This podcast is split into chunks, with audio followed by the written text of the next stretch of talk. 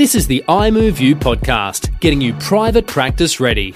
We give you fresh ideas on mindset, communication, and clinical skills so you can have a fulfilled career.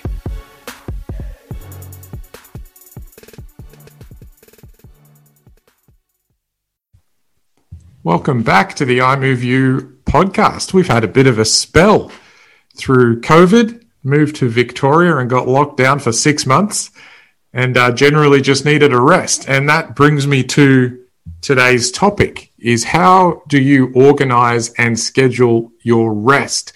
Now, this episode came to me off the back of some inspiration from Kerwin Rae. If you don't follow Kerwin Rae, he's a wonderful Australian entrepreneur and marketer, and he's really good to follow. He just does all types of topics, not just business and marketing, but a lot of mindset and leadership. So, well worth the follow. But he spoke about using the athlete model of recovery. And I thought this was a brilliant concept that we also need to adopt as health professionals. What does that mean? Is it an athlete would forward plan their year and block, book in their times of high intensity, maintenance, and low intensity, but more importantly, recovery. And the thing that's really transformed more recent years for me, and the thing that hasn't happened this year due, due to COVID, is that pre planned and pre blocked rest. And what does that look like as a young health professional? Well, it can be done, and now's a really good time to do it. So, you know, we're approaching December a great thing to do, especially coming out of this, the other side of the year we've just had, is block book in your recovery, just like an athlete would. You could go ahead and block in your four day weekends. We've spoken about this before, but I wonder if you can give yourself, you know, a four or five day getaway at the end of January, but then again book one in for March or April. Psychologically, that does a few things you know you've got your rest periods locked in.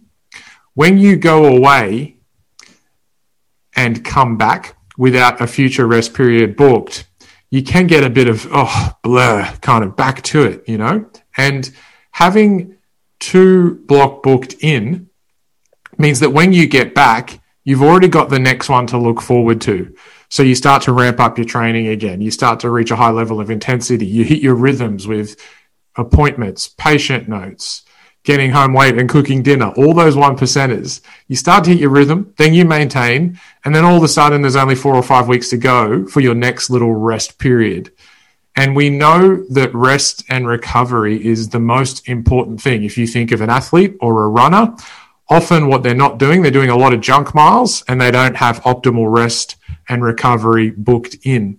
So I wonder if, as young health professionals, we can start to transition to that more athlete model of rest and recovery and the thing that fills our cup up the most. For some of you, it's family. For some of you, it's reading a book, no tech, playing video games. Whatever that is, I would love you. And the challenge off the back of this short podcast is to block booking your next three or four rest periods. Now, another little one percenter here is we speak about those long holidays, you know, the European trip and the, the four to six weeks overseas. That's good. We all need that. We're all still learning and experiencing and traveling the world. Often, though, reflect have you gotten back from those and felt refreshed? Or have you gotten back from those and, you know, been a bit excited, but actually a little bit drained at the same time? Nothing wrong with those long holidays. We all need them. Book them in for sure. But I wonder if when you get back, you can take a couple of days downtime. And I, I wonder if whilst you're away or in those couple of days downtime, you do a little bit of this planning. You plan what you're doing as a young health professional. You plan your next two or three courses. Maybe you plan how you want to innovate in your consults, whether it's downloading an app or showing people a whiteboard, whatever that might be but you also plan your next few little three or four day spells. And what I've found, not only with myself, but young health professionals, is those little three and four day spells where you're not going away, you're not catching flights, you're just recovering and refilling your cup how you choose.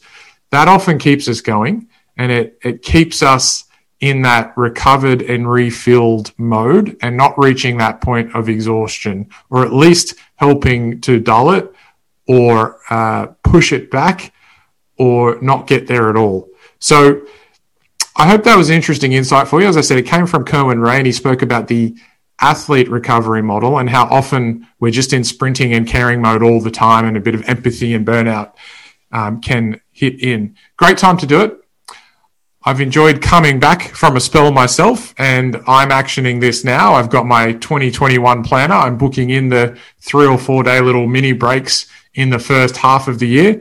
And I would encourage you guys to do the same.